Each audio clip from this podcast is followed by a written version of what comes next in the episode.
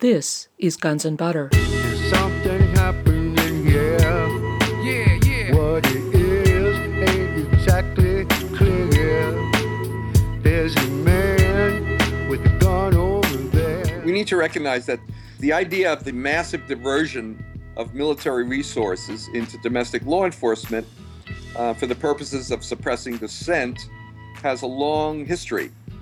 And all throughout that history, we've witnessed the steady evisceration of the 1878 Posse Comitatus Act, which is the sole federal statute that criminalizes military incursions into the domain of domestic law enforcement. In fact, the act is the backbone of our democratic Republican tradition of separating the military and police function in this country and represents the ultimate bulwark against military dictatorship in the interests of the rich. I'm Bonnie Faulkner.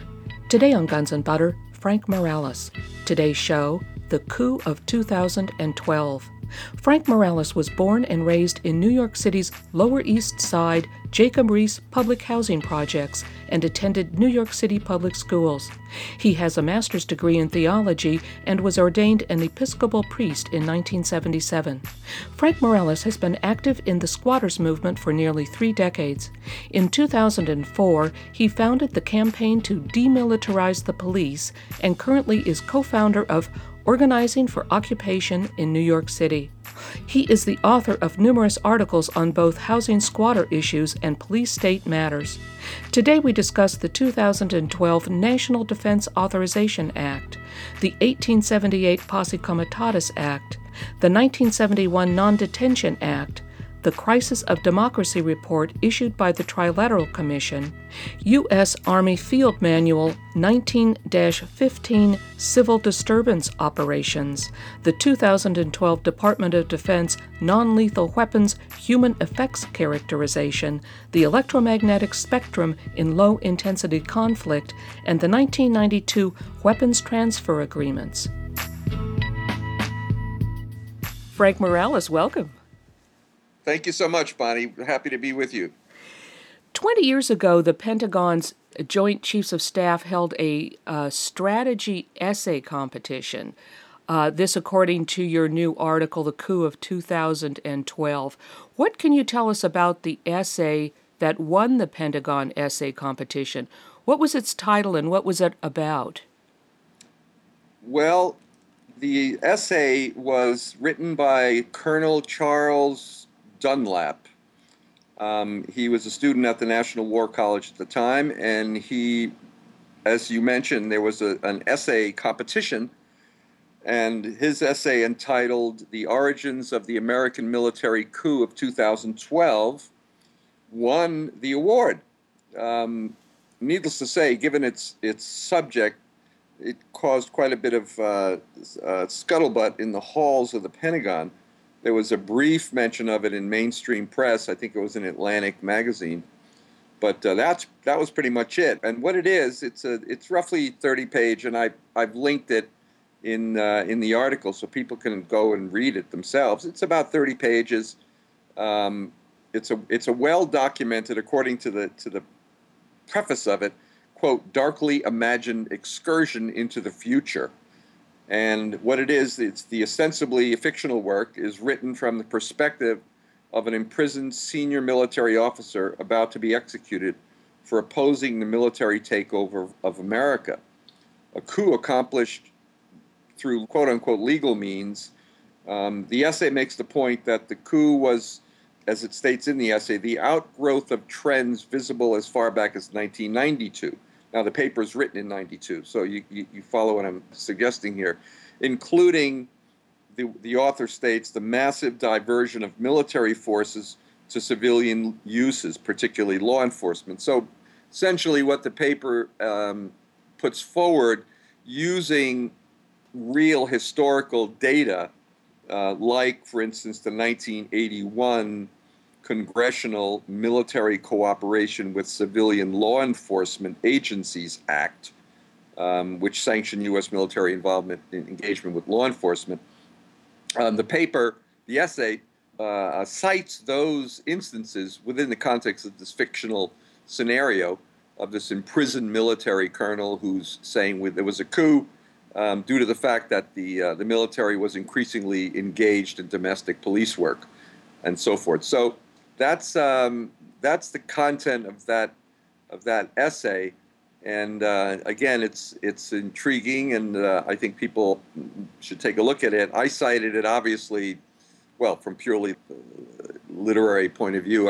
It's talking about a military coup in 2012, and here we are. I first read it back, about 94. It was out a couple of years before I discovered it. And there you have it. But what it represents to me, the idea of the coup, is that we have been undergoing an ongoing military coup in this country for quite some time now. Some would argue from the mid-'60s on.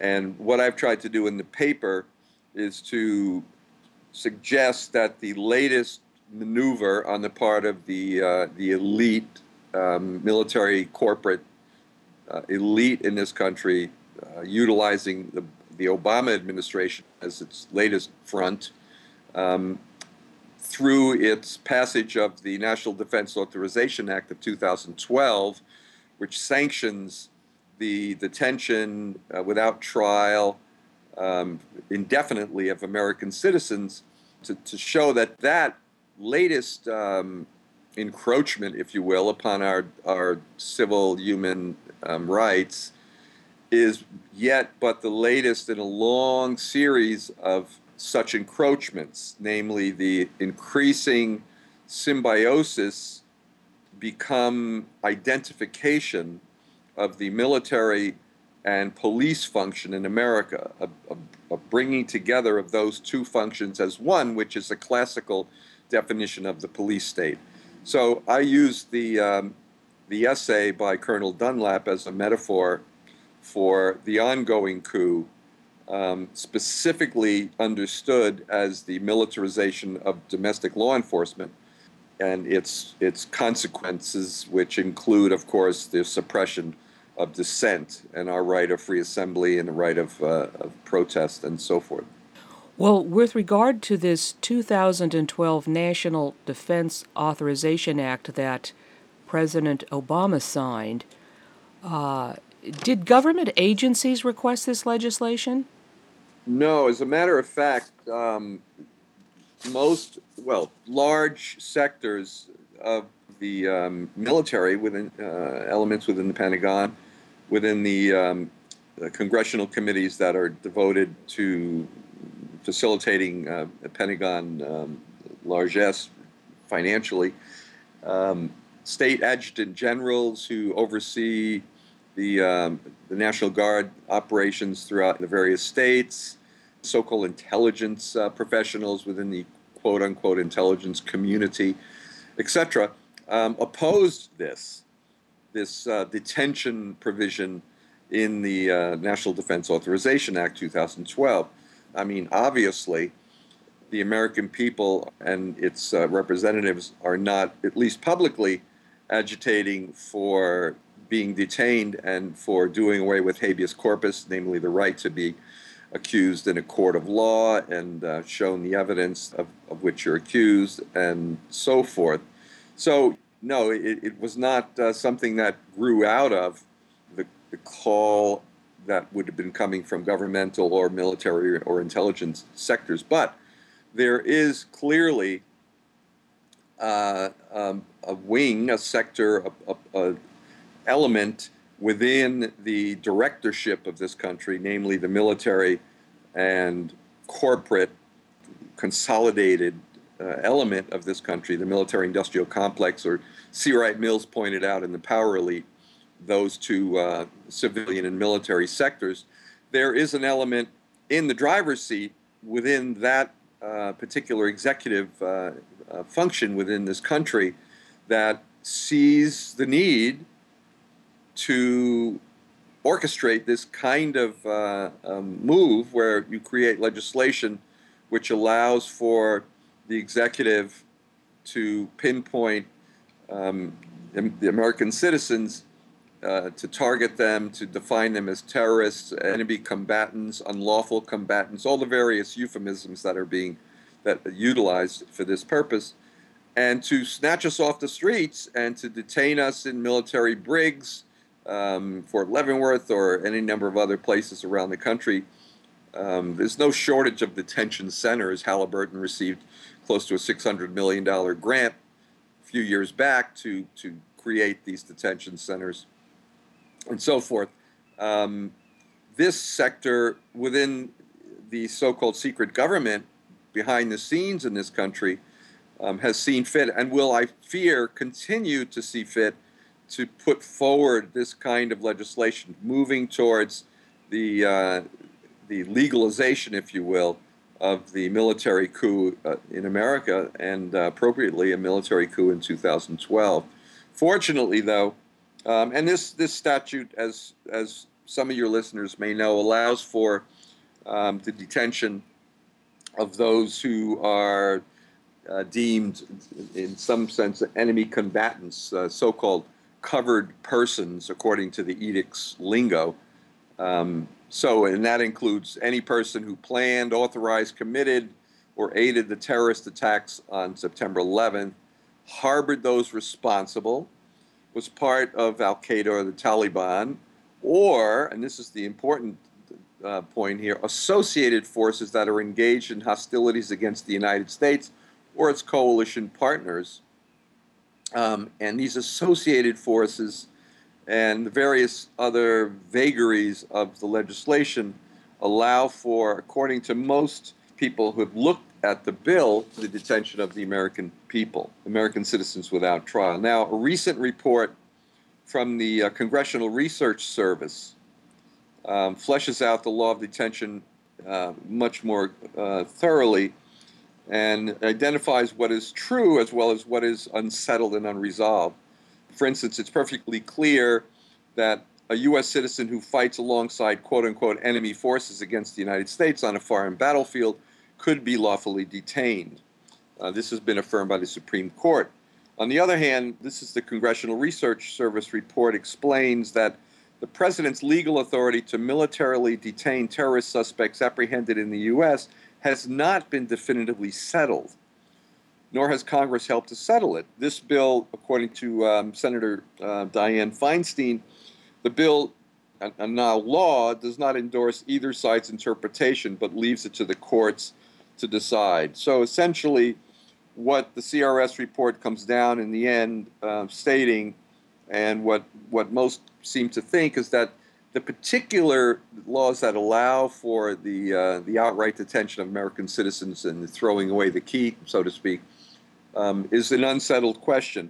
Well, nonetheless, we have reason to fear, because the fact that we're even discussing this, you can have confidence that we will once again be confronted with this kind of approach, this tightening of the noose, so to speak, around military assets in behest of corporate interests seeking to limit our mobility, our free expression, our ability to associate and organize and dissent and so forth. Fortunately, on May 16th, this past May 16th, a newly appointed federal district judge here in New York, Catherine Forrest of the Southern District of New York, issued a ruling which preliminarily enjoins, i.e. prohibits, enforcement of this indefinite detention provision, Section 1021 of the NDAA 2012. The order, the temporary restraining TRO, came as a result of a lawsuit brought by 7 dissident plaintiffs, including Chris Hedges and Dan Ellsberg, Noam Chomsky, and others, claiming that it violated their First Amendment as well as due process rights guaranteed under the Constitution. Their suit was successful, and to the extent that Judge Forrest ruled in this way. Now, her ruling is not permanent. A day after the ruling, the Wall Street Journal, for its part, offered its view, pontificating that the ruling will be overturned on appeal, strutting that its reasoning needs to be deconstructed so that it doesn't do more harm in the meantime, et cetera, et cetera.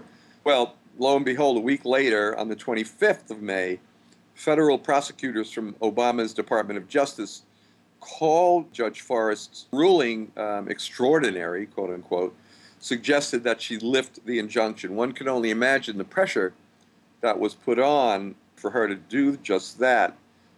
Fortunately, a few days later, on the 6th of June, Judge Forrest responded with an 8-page memorandum and opinion in which she sought to eliminate any doubt as to the May 16th order's scope. What the Obama people were suggesting was that her ruling, her temporary prohibiting of detaining American citizens without trial, only applied to those who had issued the suit. And she was very clear as to whom her order was intended. Quote, the May 16th order enjoined enforcement of Section 1021 against anyone until further action by this or a higher court or by Congress. So that's where we stand now. Judge Forrest has stood firm. She has prohibited, enjoined enforcement of that particular section, and now we'll see where it goes from here in the courts. But again, from a pragmatic point of view, the fact that we are discussing detention of American citizens deemed unlawful combatants, which, as I mentioned before, is a euphemism which manifests exactly what it is I'm talking about, the symbiosis and identification of law enforcement, unlawful combatant, military. It's an attempt to bridge those two sectors, concepts, institutions, agencies within our country as tantamount to the consolidation of a police state. I'm speaking with Episcopal priest and housing and police state activist Frank Morales. Today's show, The Coup of 2012. I'm Bonnie Faulkner. This is Guns and Butter. Well, right, and the designation of a U.S. citizen as an enemy combatant can simply be made by the White House, by who else? I mean, everyone is at risk, right? Because that designation could be put on any of us. Sure.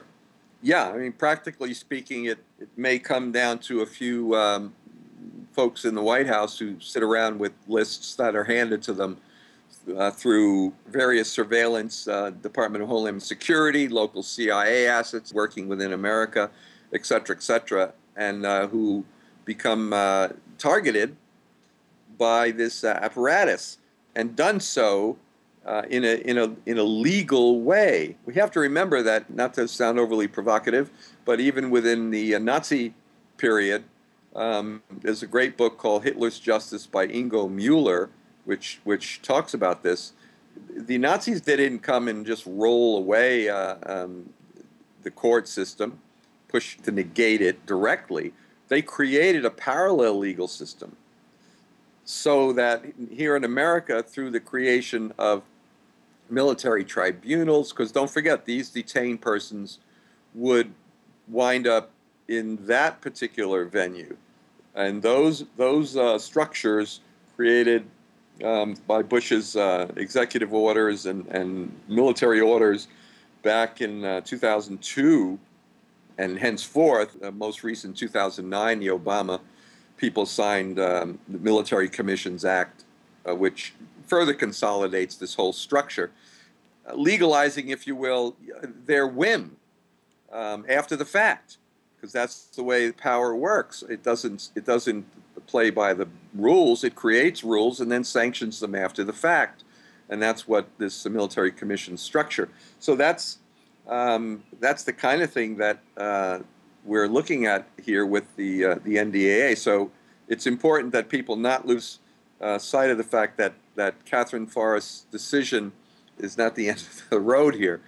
We dodged a bullet, so to speak, but it's very important that we now move preemptively as a movement throughout the country in locales to delegitimize and demilitarize our law enforcement. And we can talk some more about that later. Well, okay, so then for the moment, Judge Forrest's ruling stands with regard to the NDAA, and that American citizens, for the moment, that is, cannot be picked up and held in indefinite detention with no charges, etc. Now, when we were talking about enemy combatants and that designation, that reminded me of that very famous New York Times article of a month or two ago about President Obama's secret kill list that he studies on Terror Tuesday. Every morning, he goes through an actual list of people supposedly in foreign countries, but I suppose they could be anywhere, American citizens for sure. It's an assassinations list. And that is how this American citizen in Yemen, al-Awlaki, was actually assassinated by drones, right? Yeah. The Obama administration, as I said, the attempt by the executive to designate American citizens for detention without trial, which is a naked violation of the Fourth and Fifth Amendments of the Constitution against unreasonable search and seizure and the guarantee of a trial, we need to remember was preceded by this administration's, quote, resolve to assassinate at will Americans abroad, place them on a kill list, and eliminate them, according to the New York Times, as you mentioned, secret kill list article on May 29th of this year. The article in the New York Times speaks in terms of the president and his advisors having made it clear that they have the authority to, quote, order the targeted killing of an American citizen in a country with which the United States was not at war in secret and without the benefit of a trial. Now, the Justice Department's Office of Legal Counsel rationalized such a move in a lengthy memo, justifying the extraordinary step, asserting that while the Fifth Amendment's guarantee of due process applied, it could be satisfied by internal deliberations in the executive branch, quote unquote. Well, according to what we've learned later, these internal deliberations allowed for Mr. Obama to give his approval, and the cleric Anwar al-Awlaki was assassinated on September 2011, along with an associate, Samir Khan, an American citizen who was not even on the target list, but happened to be traveling with Mr. al-Awlaki.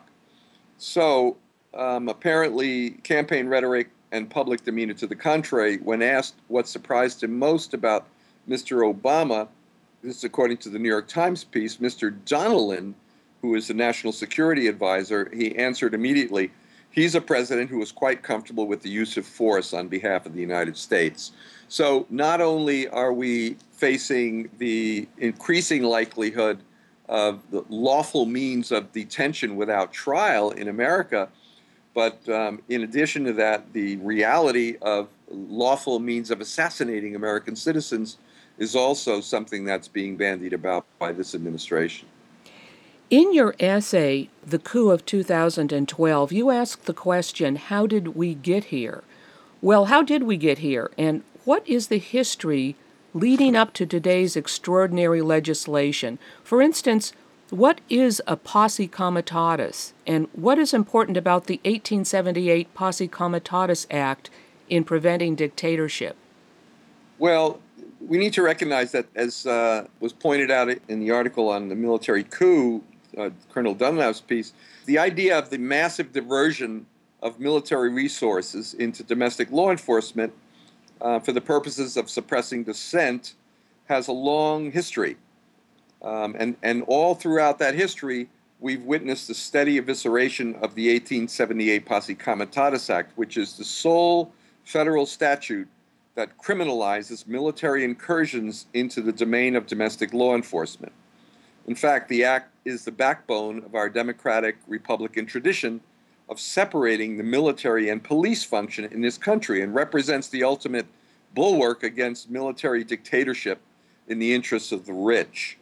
This is the reason it is and continues to be attacked, ridiculed, and ignored by elements in both the corporate and the military spheres. In the article, I cite a few current pieces in military sectors that fall into this category. It's seeking to delegitimize and undercut the status of the importance of this act, a law which is so critical to the maintenance of our freedoms, and yet a law which most Americans remain unaware. The Posse Comitatus Act, for those who are unfamiliar with it, is a relatively short statute. It's a criminal statute, and it states that whoever, except in cases and under circumstances expressly authorized by the Constitution or Act of Congress, willfully uses any part of the Army or the Air Force as a posse comitatus or otherwise to execute the laws shall be fined under this title or imprisoned not more than 2 years or both.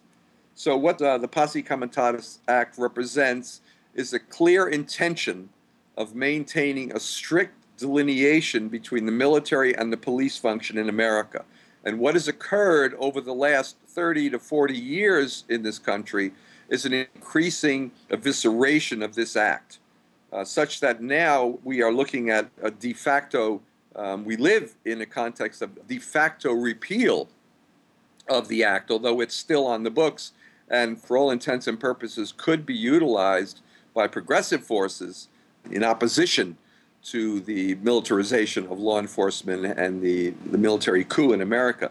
The utilization of unpersoned drones, aircraft within America, utilizing these drones in terms of surveillance, which is being talked about in the most recent NDAA 2013 and other things. This is a process that it's hard to keep track of because it's moving with such haste. But we can go back as early as 1968 and the U.S. Army's institutionalization of a civil disturbance plan, Operation Garden Plot, which is the ongoing means by which the military engages in so-called suppression of civil disturbance, i.e. suppression of dissent within America. The Garden Plot operation, which literally speaking is a roughly 200-page document, which includes so-called quote-unquote tactics, techniques, and procedures, which is a military euphemism, to suppress protest, is now been encompassed within the Northcom sector of the Pentagon, which is the Northern Command, whose focus is on assisting law enforcement in America, the Northern Military Command. It's a domestic military command.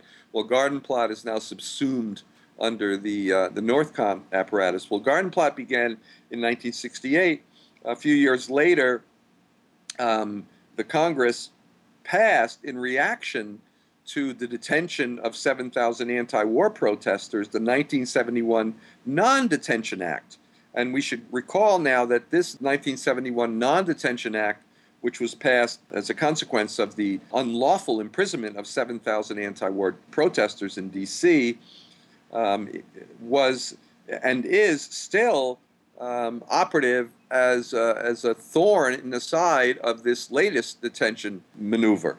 So we should know that there is this act, the 1971 Non-Detention Act, which was passed specifically to repeal the 1950 Anti-Communist Emergency Detention Act, which allowed for the detention of suspected subversives without the normal constitutional checks required for imprisonment. So this is what we're hearing now, correct? Well, Frank, what is the 1971 Non-Detention Act, and what was the outcome of its use in the defense of Jose Padilla? Well, it came into play in his defense, such that he was then accorded limited access to domestic courts and so forth. But it's really only now that the value and the utility of this act is coming into play. But yes, it's there. It was passed immediately on the heels of this protest and to repeal the 1950 Detention Act and so forth. It reads that, quote, no citizen shall be imprisoned or otherwise detained by the United States except pursuant to an act of Congress. And in recent years, that statute has been used to challenge military detainment, as you said, as in the case of Jose Padilla. I'm speaking with Episcopal priest and housing and police state activist Frank Morales. Today's show, The Coup of 2012. I'm Bonnie Faulkner. This is Guns and Butter. What is the Crisis of Democracy report issued by the Trilateral Commission, and who authored it? Well, as I've been pointing out, what we're looking at here in general is a dialectic between the military and corporate elite, consolidated in the interests of maintaining the capitalist ship of state, so to speak, maintaining the profits and privileges of the elite in this country against the great majority of the American people. So we're looking at these two ongoing sectors with congressional rationalizing along the way, but you have the military issuing directives like US Army Field Manual 19-15, Civil Disturbance Operations. You have the Pentagon issuing Department of Defense directives on DOD cooperation with civilian law enforcement. And as I said, you have the Congress passing military cooperation with law enforcement acts and so forth. So you have Pentagon, congressional, in lockstep around this whole question of militarization of law enforcement. The corporate sector as well, part of this dialectic. So in 1995, the Council on Foreign Relations, which is a construct of, the banks, Chase Bank and other corporate elements, an elite policymaker headquartered in New York City. In 1995, the Independent Task Force on Non-Lethal Weapons of the Council on Foreign Relations issued a report which stressed the need to assess the current status of non-lethal weapons development, essentially advocating the increased development and research and development at the Pentagon in the area of so-called non-lethal weapons, which are weapons designed to suppress dissent, to suppress civilian protest, and so forth. Who was its director, and what was he well known for? The director of the CFR task force was a gentleman by the name of W. Montague Winfield, who is a general in the military. He's a former executive officer to the commander of the Stabilization Force stationed in Sarajevo, Yugoslavia. Also, a 1998-99 CFR military fellow, quote-unquote. Brigadier General Winfield was, along with chairing this Independent Task Force on Non-Lethal Weapons, was the Deputy Director for Operations in the National Military Command Center at the Pentagon on the morning of 9/11. Some of the listeners may recall that he was the person who, according to the 9/11 Commission, left his very important post at the National Military Command Center. Remember, there was this whole story about this lack of communication and the pilots didn't know where they were going and there's all this chaos. Well, he's the guy who left his post that very morning to attend a so-called pre-scheduled meeting and allowed a colleague who had only recently qualified to take over his position and standing in for him. And he didn't return to his post until after the terrorist attacks, the so-called attacks, the terrorist attacks had ended. He is the person who was tasked with that responsibility that morning, the CFR military fellow, and he is also the person who chaired the Independent Task Force on Non-Lethal Weapons at the Pentagon. So there you have another example of this close collaborative relationship between the military and the Pentagon, not only in the area of non-lethal weapons, but as pointed out here in the machinations of 9/11. Well, with regard to non-lethal weapons, what are soft kill and neuro weapons? And while we're at it, what is the May 17, 2012 Department of Defense Instruction 3200.19 entitled Non-Lethal Weapons, Human Effects Characterization? Well, this directive, which was recently issued, establishes policy and responsibilities for procedures for what they refer to as human effects characterization, and created a human effects review board. Basically, what it does is it attempts to scientifically calibrate levels and quotients of pain and suffering. The whole non-lethal structure, which is headed up by the Joint Directorate for Non-Lethal Weapons at the Pentagon, and buttressed with various Joint Chiefs' directives on non-lethal weapons and so forth, which are mandated to be rheostatic, in other words, tunable, and so forth, according to the governing directives from the Joint Chiefs. What the human effects panels and review processes that are part of this whole apparatus of non-lethal weapons, let alone the R&D and the production of these weapons by Pentagon and private sources.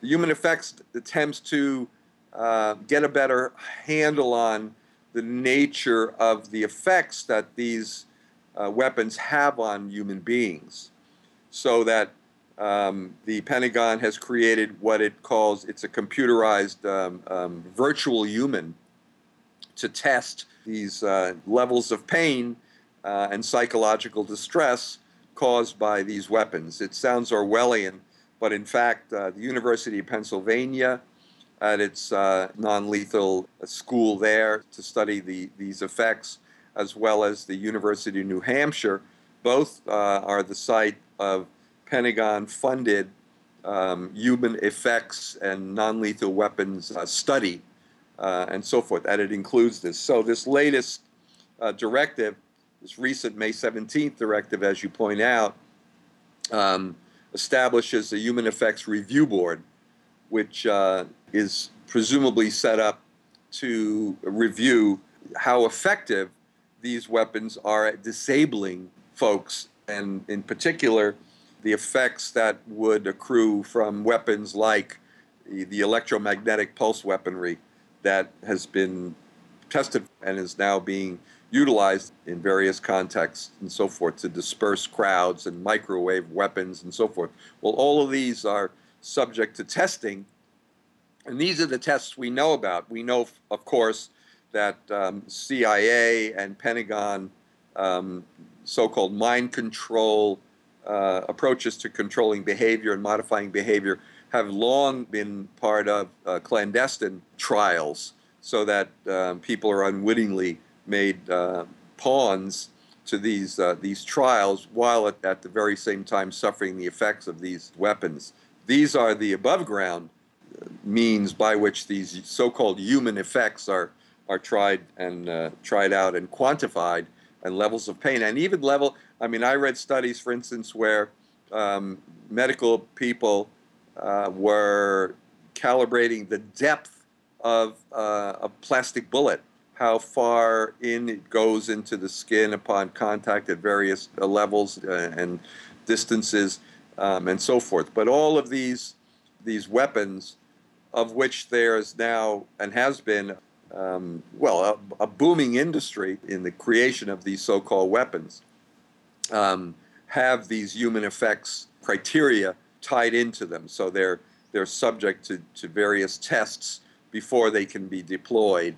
So that's what that's all about. It's part of the Orwellian nightmarish aspect of the day-to-day life of the Pentagon and our lives here in America, where you have universities studying ways and means to disable people in utilizing quotients of pain and suffering and what is palatable and so forth. The whole notion of non-lethal weapons is designed to provide a media-friendly way of suppressing the population. When CFR, as we mentioned before, was engaged and still is in pushing the Pentagon into developing these weapons, and you read the documents and the articles and the task force reports, and that's what it was. It's the suits telling the generals, get on the stick here. We need something that we can utilize and unleash industry to develop these weapons and so forth. What they were calling for, and this is a quote, they wanted some weapons,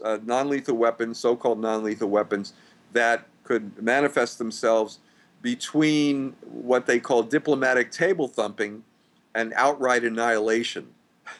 They wanted something in between that could be used to suppress non-combatant opposition to the New World Order policies that they're attempting to implement in these various locales, including suppressing American citizens and our right to dissent. Now, a quote from your essay, you say, the University of New Hampshire's Non-Lethal Technology Innovation Center was created by a grant from the Department of Defense's Joint Non-Lethal Weapons Directorate to, quote, effect the next generation of non-lethal capabilities. The Society's scope of interests includes the impact of non-lethal or less lethal force intervention on sustained attention, performance degradation due to fatigue or intentional distraction, compliance, vigilance, and stress resilience. The Society, given its specific intent on affecting, quote, motivational behavior, is keen on identifying disciplines that support the development of tools of behavioral modification through force, among other things, kinetic and electromagnetic energies, psychological operations. This is very, very serious. They're talking about disabling people altogether, which is what you've said. And this type of weaponry is invisible. I mean, would people even know this was going on? No. And as you're quoting from this University of New Hampshire Non-Lethal Technology Innovation Center, which was massively funded by the Pentagon and so forth, and its Society of Force Effectiveness and so forth. These are the terms they're speaking in the behavior modification through force. That says it all, doesn't it? Allows for this. What the electromagnetic weaponry does, given that it's, as I said before, the mandate within the Joint Chiefs Directorate on Non-Lethal Weapons, the policy statement, if you will, 234 paragraph policy statement of the Joint Chiefs on Non-Lethal Weapons, designates that these weapons be rheostatic, that is, tunable. Now, what that means is that in the case of electromagnetic pulse weapons and microwave weapons, tuning them down, so to speak, creates the potential for the intrusion of these electromagnetic waves and so forth. And again, I'm not a physicist, and I'm doing the best I can to just explain this, but it allows for the intrusion of these weapons unbeknownst to the victim, because you don't feel the crowd dispersal aspects of these weapons is to heat skin to a high degree and hence disperse people.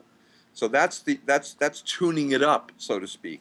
Tuning it down allows for the integration of these electromagnetic waves with the natural electromagnetic rhythms and algorithms of the human body and of the brain, so that by creating patterns within the weaponry that mimic states of anger and disassociation and so forth, the possibilities are evident to modify a person's behavior through the utilization of these electromagnetic weapons, tuned accordingly.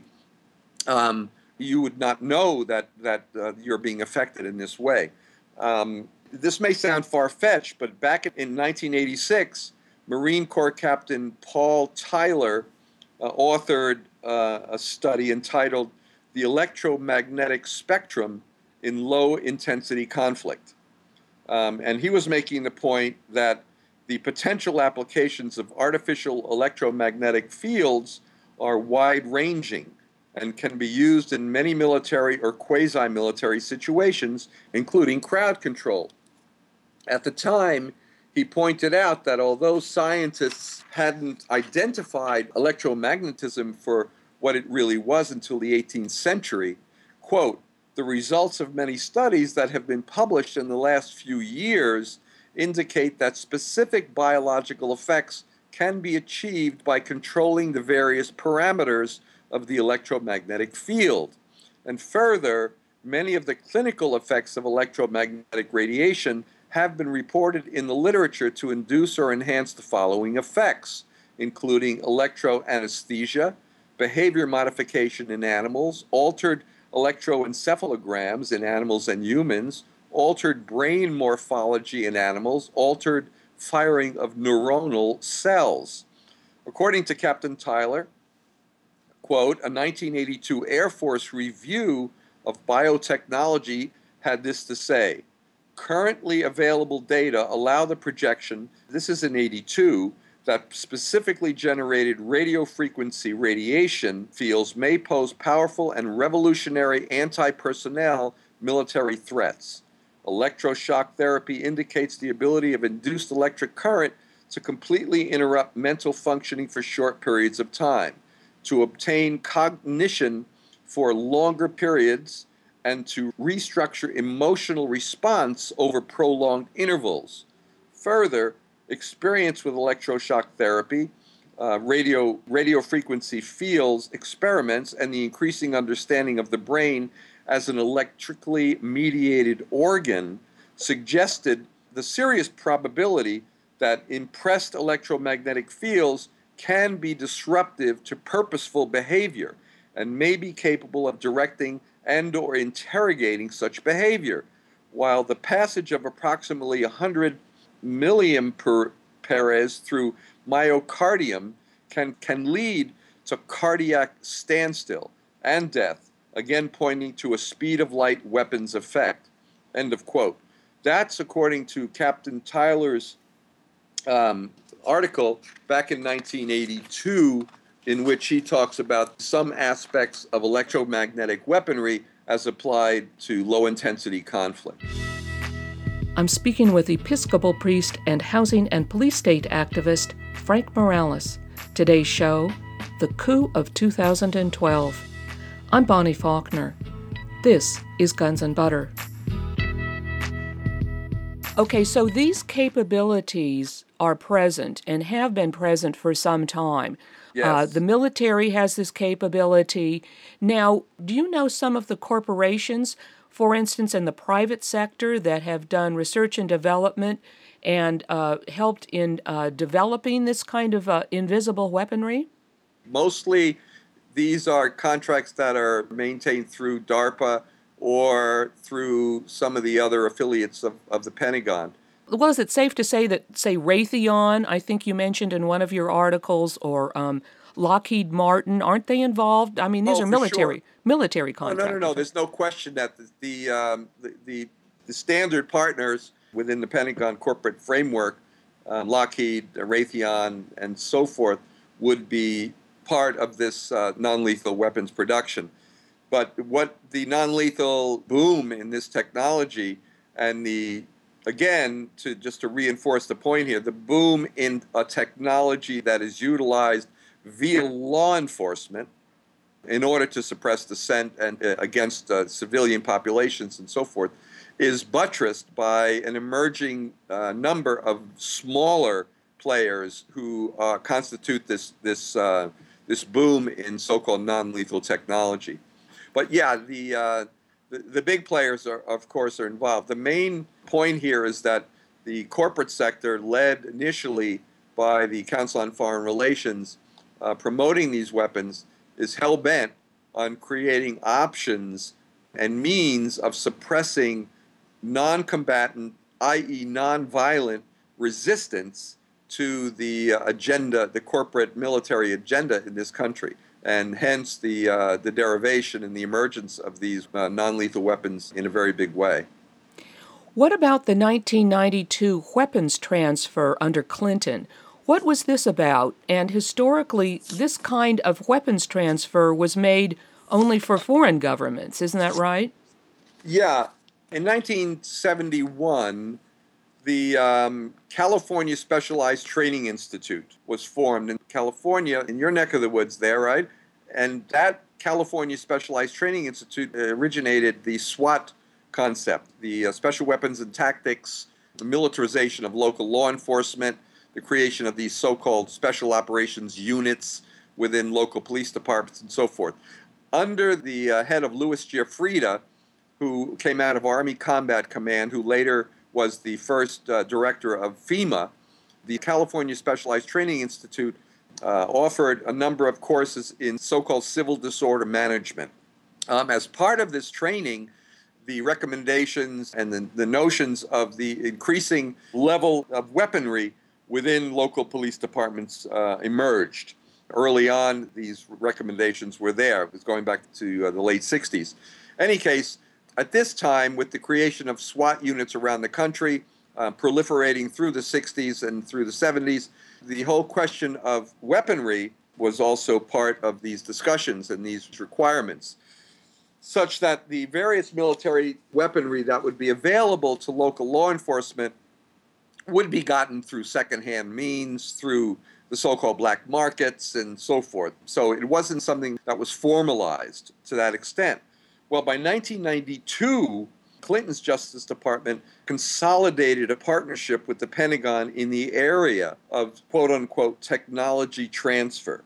And these technology transfer agreements, these memoranda between the Justice Department and the Pentagon, formalized this transfer of weaponry, military technology, to domestic police organizations to better fight crime. In the August 1995 issue of the National Institute of Justice Journal, in an article entitled Technology Transfer from Defense, Concealed Weapons Detection, the article makes the point that the Clinton administration enhanced and formalized these direct militarization of police forces, citing the need to better fight crime and so forth. But in actuality, what this represented was a formalization, and as I've said, these processes, the militarization of law enforcement, the military coup, has been an ongoing process throughout this period over the last 30 to 40 years and so forth. The formalization of these technology transfers now through technology transfer agreements, the latest in 2007 in an earlier National Defense Authorization Act, there was a provision under Title 14 of the NDAA 2007 entitled Homeland Defense Technology Transfer Legislative Provisions. And that authorizes the Secretary of Defense to create a Homeland Defense Technology Transfer Consortium. So see how far we've come, right? And this consortium is meant to improve the effectiveness of Department of Defense processes for identifying and deploying relevant DoD technology to federal, state, and local first responders, end of quote. In other words, the law facilitates the transfer of the newest and so-called crowd control and surveillance technology to localized, we might say politicized, police units around the country. So the history of the technology transfers is really, when you get right down to it, where the rubber hits the road in terms of the militarization of law enforcement, because this is the emergence, the procurement of weapons by these local police departments around the country that are utilized to suppress our rights and freedoms as American people. So then would you say that there's a counter-revolution taking place in America? I think the counter-revolution, it's an ongoing counter-revolution. So we need to think of this in dialectical terms. This is not a static situation. We had a great level of upsurge in the 60s and counter-consciousness and revolutionary upsurge and a growth in awareness. The reaction sets in the mid-70s and obviously through historical moments like the Reagan era and so forth, straight through to the period that we're in right now, in which we are looking at the consolidation of a police state in America, which has been in the process for a long time. So one of the things that I've been pushing and hoping that people can begin to think in terms of organizing locally is to reassert and reaffirm on the local legislative level, in city councils and in state governments and so forth, posse comitatus-like legislation. I know that around the country there are numbers of groups and states, governments and so forth that are creating opposition to the detention provisions of the NDAA that we've been discussing. We need to go further than that. We need to create resolutions and laws that criminalize the militarization of law enforcement.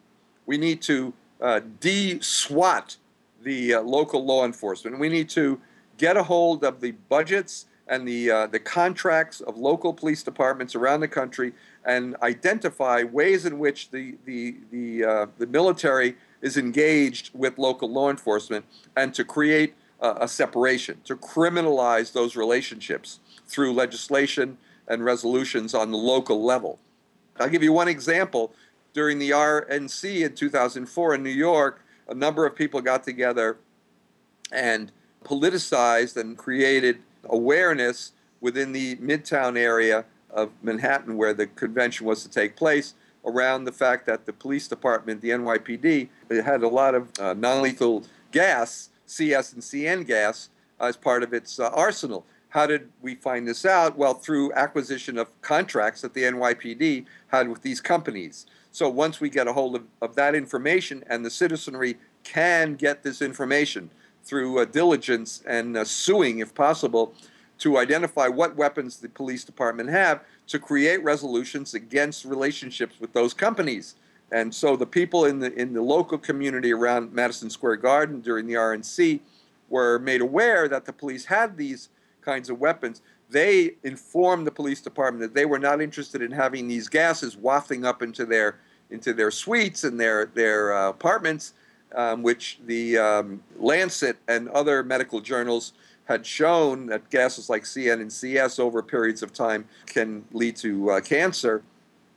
We were able to publicly enforce, not through legislation, if you will, but through public opinion, the shelving of this technology, such that we've not yet seen the use of these gases here in New York City, knock on wood. But it was just an example in the ways in which local communities can demilitarize the police departments in their communities, create laws that disallow soldiers coming into your communities to detain local citizens.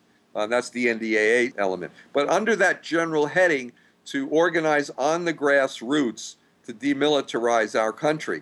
And as a first step, if you will, towards the demilitarizing and deconstructing of the Pentagon and all its evil machinations that we allow, to the extent that we are not able to prohibit the destruction and the violence that we wreak around the world, and the pain and suffering that we cause. Again, all in the interests of greed and the endless greed of the corporate elite in America.